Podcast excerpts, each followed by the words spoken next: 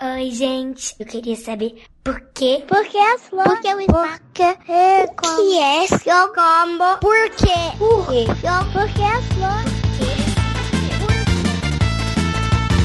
E chegamos a mais um Psy Kids, onde crianças perguntam e cientistas respondem. Eu podia dizer onde futuros cientistas perguntam e os cientistas do presente respondem. Sai, kids, porque sim não é a resposta.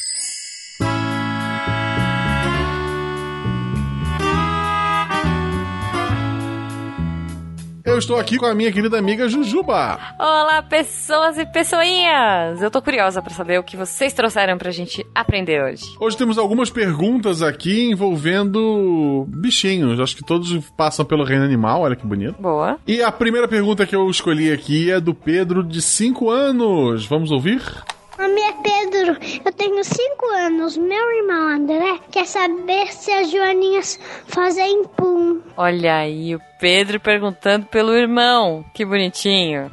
É lá, o, é, um amigo meu quer saber, né? Aham, aham. E ah, uma ótima pergunta, cara. Joaninhas fazem pum? O que, que tu acha, Ju? Antes da gente ouvir a resposta, a gente não sabe a resposta. Tu acha que sim ou que não? Eu acho que sim. Todo mundo deve fazer pum, não? Eu acho só a bailarina que não, né? A música. Não, é. Não sei. Mas. Até as bailarinas, quando ninguém tá olhando, devem fazer pum. Ok. Vamos, vamos descobrir se a Joaninha faz pum ou não. A resposta quem trouxe aqui foi o Caio Ferreira. Oi, Pedro, tudo bem? Achei bem engraçada e curiosa a tua pergunta. Eu admito que eu nunca tinha parado pra pensar nisso antes. A resposta curta é que provavelmente fazem sim, mas não no sentido de ter cheiro ruim e fazer barulho. Porque quando a gente pensa em pum, pensamos naquele barulhinho e no cheirinho ruim que vem logo depois. Esse cheirinho ruim do nosso pum vem do gás que nós produzimos dentro do, do nosso intestino, que é um órgão bem grande que fica na nossa barriga. Esse gás é o gás metano, e ele tem esse cheirinho ruim. Mas e o barulhinho? O barulhinho depende de vários fatores, como por exemplo, a velocidade que o gás sai pelo bumbum. Se for devagar, quase não vai fazer barulho, vai ser bem silencioso. Mas já se for muito rápido, pode fazer tanto barulho que parece até um trovão. Mas voltando aos insetos, eles, incluindo a joaninha, têm um órgão bem parecido com o nosso intestino no corpo, e alguns deles também produzem esse gás. Assim como nós, os insetos têm anos, e apesar de nenhum cientista ter realmente parado para estudar isso, acredita-se que o gás metano que os insetos produzem deve sair por ali também. Mas provavelmente não é numa velocidade suficiente para fazer barulho e nem com metano suficiente para ter cheiro ruim. Pelo menos não o suficiente para nós escutarmos ou sentir o cheiro. Espero ter respondido a sua pergunta e continue nos mandando perguntinhas. Um abraço. Então, Pedro, você não pode culpar o seu amigo. Na verdade, acho que o, amigo André deve ter dito: ah, não foi eu que soltei, foi a Joaninha. e daí ele tava enganando o Pedro porque não culpe animais pequenos, insetinhos, Olha de, só. de puns que você solta, gente. Tá vendo? Deve ser muito baixinho e não deve nem dar pra ouvir. Apesar deles soltarem. Se bem que, Guaxa, eu vou te falar que o meu cachorro. Hum. o dele é bem alto e bem fedido. É porque o cachorro é grande, né? Pois é. Mas ainda falando em animais, na verdade, em derivados deles, temos uma pergunta aqui da Sofia, de 10 anos. Vamos ouvir. Oi, meu nome é Sofia. Eu tenho 10 anos e eu queria saber como e quando que descobriram que leite virava queijo. Olha só, como e quando que a gente descobriu que leite vira queijo. Você sabe, Sofia, que eu sempre fico com essas curiosidades. Assim, quando alguém descobriu pastel ou macarrão ou essas coisas todas, como que as pessoas descobrem comida? É muito legal pensar nisso, de verdade. E eu também tô curiosa pra saber a resposta da sua pergunta. É, se a pessoa não descobre comida, ela morre de fome, né? Não, sim, mas poxa, tem umas comidas que são muito específicas. Mas vamos ouvir o que o nosso querido amigo Thiago Mota Sampaio tem pra falar sobre o queijo. Oi, Sofia! Nossa, que pergunta gostosa. É, digo, o queijo. Queijo é gostoso, queijo é delicioso. Quem não ama queijo? Bom, acho que a primeira parte você já sabe pela sua própria pergunta, né? Que o queijo vem do leite. Mas o quando e o como a gente descobriu que o leite virava queijo são duas perguntas que nem os cientistas sabem certinho. Mas ainda assim, a gente tem algumas pistas muito legais sobre quando e como a gente descobriu que o leite virava queijo. Então, vamos dividir primeiro a sua pergunta em dois, tá? Primeiro vamos pensar no quando nós descobrimos que o leite virava queijo, pois se a gente souber o quando isso aconteceu, isso vai nos dar pistas de como a gente descobriu. Então, sobre o quando. Primeiro, os animais que dão leite, como a vaca, a ovelha e alguns outros, eles foram domesticados há cerca de 8 a 10 mil anos atrás. É, você sabe que a gente está em 2019, né? Então multiplica esses anos todos por 4. Faz muito tempo, né? Então, como a gente precisa de leite, o queijo deve ter sido descoberto mais ou menos por volta dessa época, porque antes disso a gente não tinha como tirar o leite desses animais. E aí, ah, alguns chutes vão dizer que o queijo nasceu na Europa, outros vão dizer que foi na Ásia, mas as evidências mais antigas que a gente tem de que os humanos daquela época já sabiam fazer queijo são de algumas pinturas no Egito que mostravam que eles já sabiam fazer queijo como ele era feito. Era quase como uma receita em forma de desenhos. Ali, os egípcios eles mostravam que o queijo era feito guardando leite em alguns saquinhos e pendurando quase como a gente pendura a roupa do varal. Mas é assim mesmo que o queijo é feito? Bom, vamos pensar no nosso sangue. O sangue,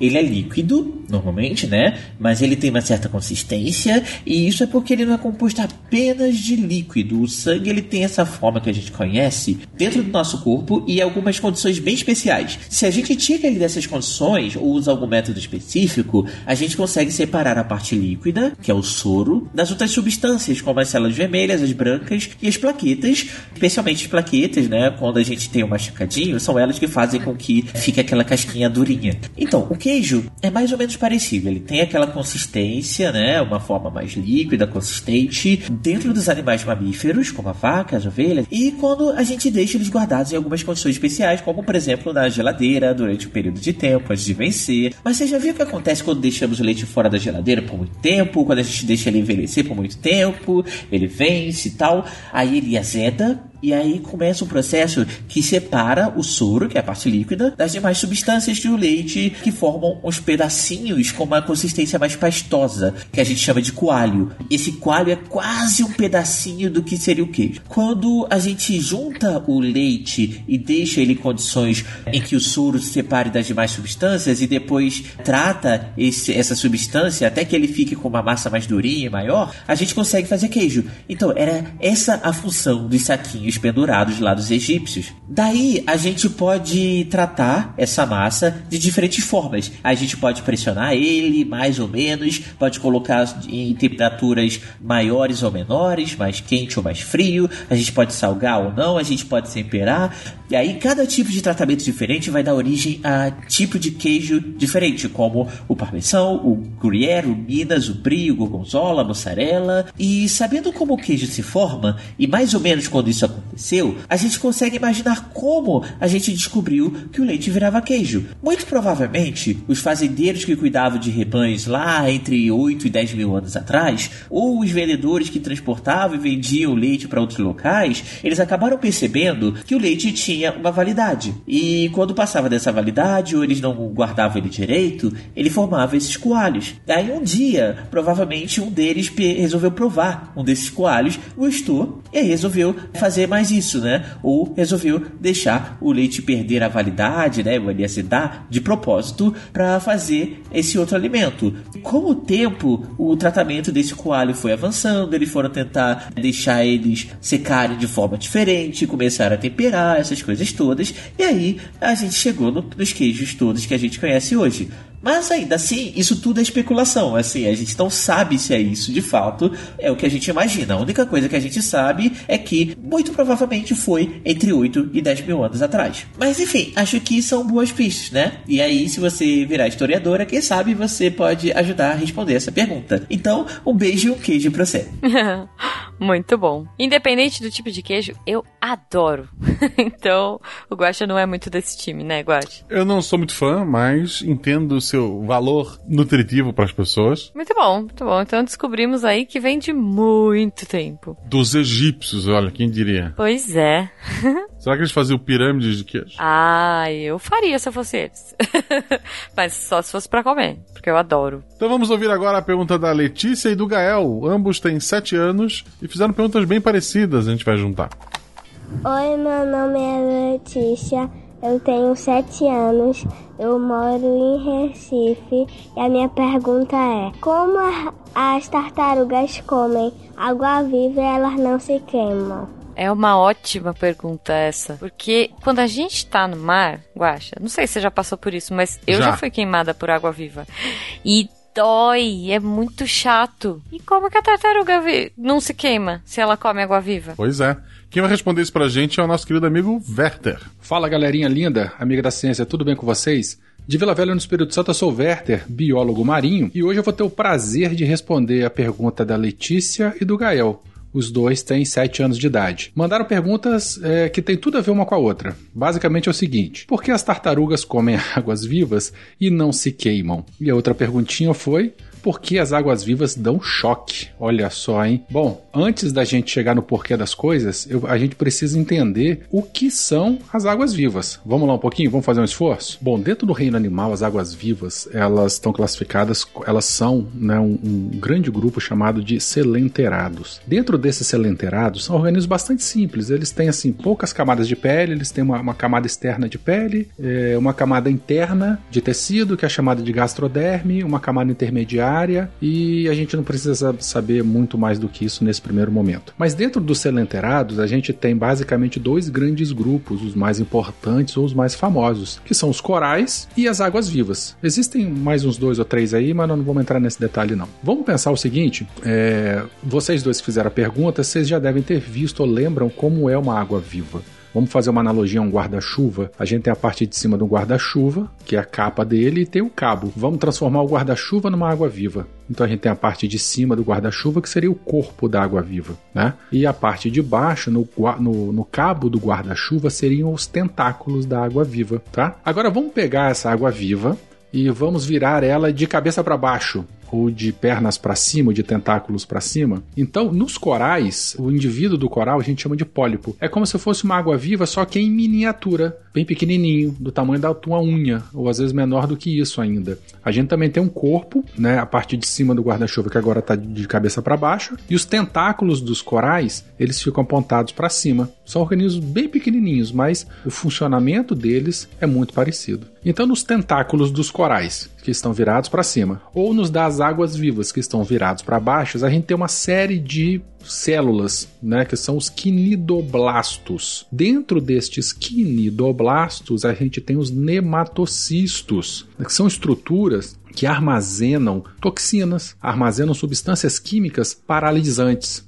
né, que elas causam urticária, causam paralisia, e são essas substâncias que são injetadas no corpo dos outros animais que as águas vivas ou os corais utilizam para se alimentar. Então, em organismos bem pequenininhos, algum organismo do zooplâncton ou do ictioplâncton, que é o plâncton de peixe, ou até em peixes pequenos, quando eles entram em contato com esses tentáculos, seja da água viva ou do, do coral, do pólipo do coral, essas toxinas são liberadas. Esses organismos podem morrer imediatamente ou eles podem ficar paralisados. E aí, com os pólipos, esses organismos vão lá e conduzem o alimento até a boca. É assim que eles se alimentam. Então, indivíduos bem pequenininhos morrem na hora, como no caso do zooplâncton ou do ictioplâncton, né, que é o plâncton de peixe. Ou eles podem ficar vivos, mas paralisados, vão morrer depois dentro do corpo da água viva. Então, todos esses animais, esses selenterados, eles têm essas estruturas urticantes que a gente chama. Então, assim, lamento informar, mas elas não dão choque e elas nem queimam. Essa questão é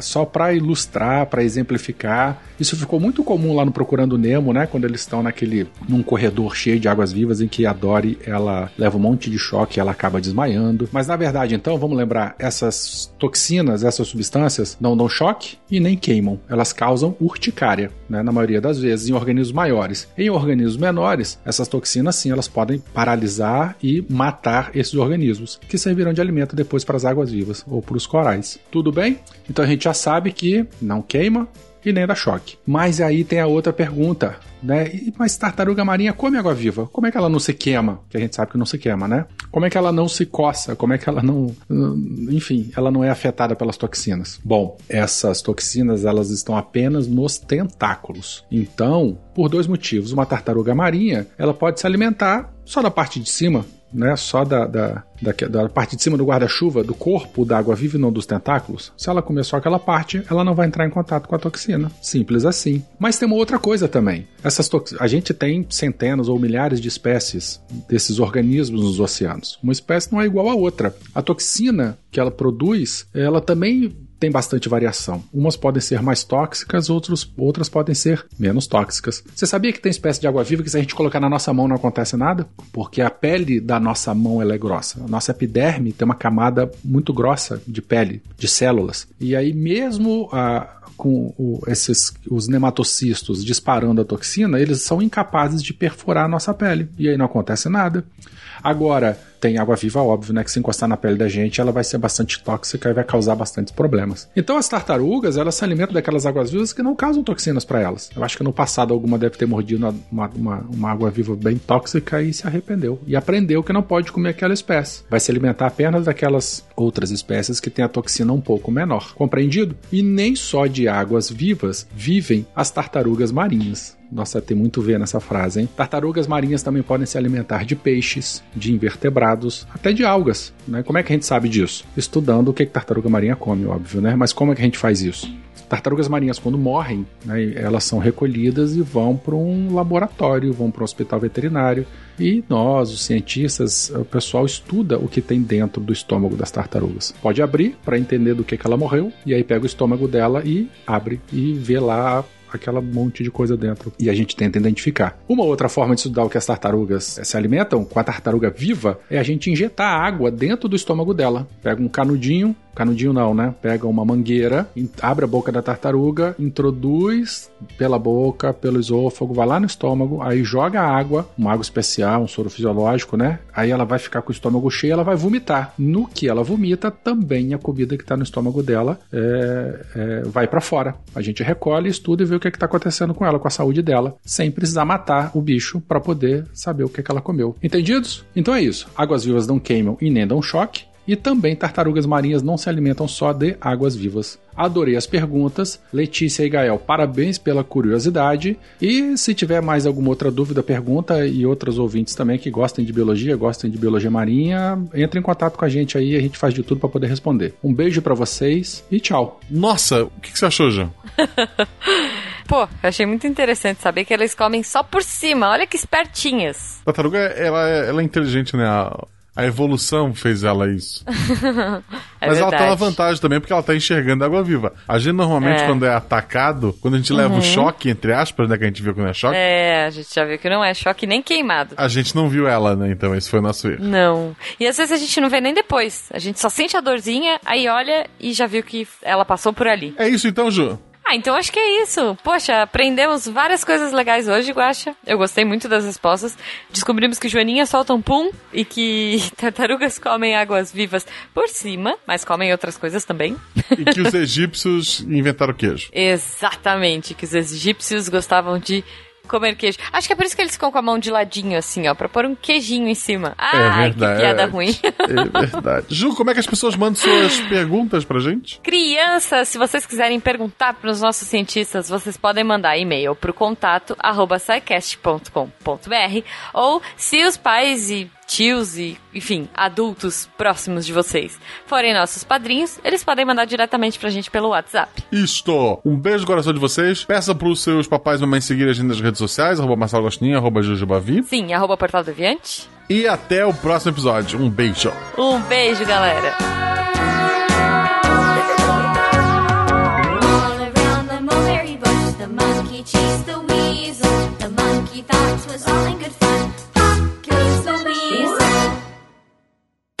Esse podcast foi editado por Nativa Multimídia.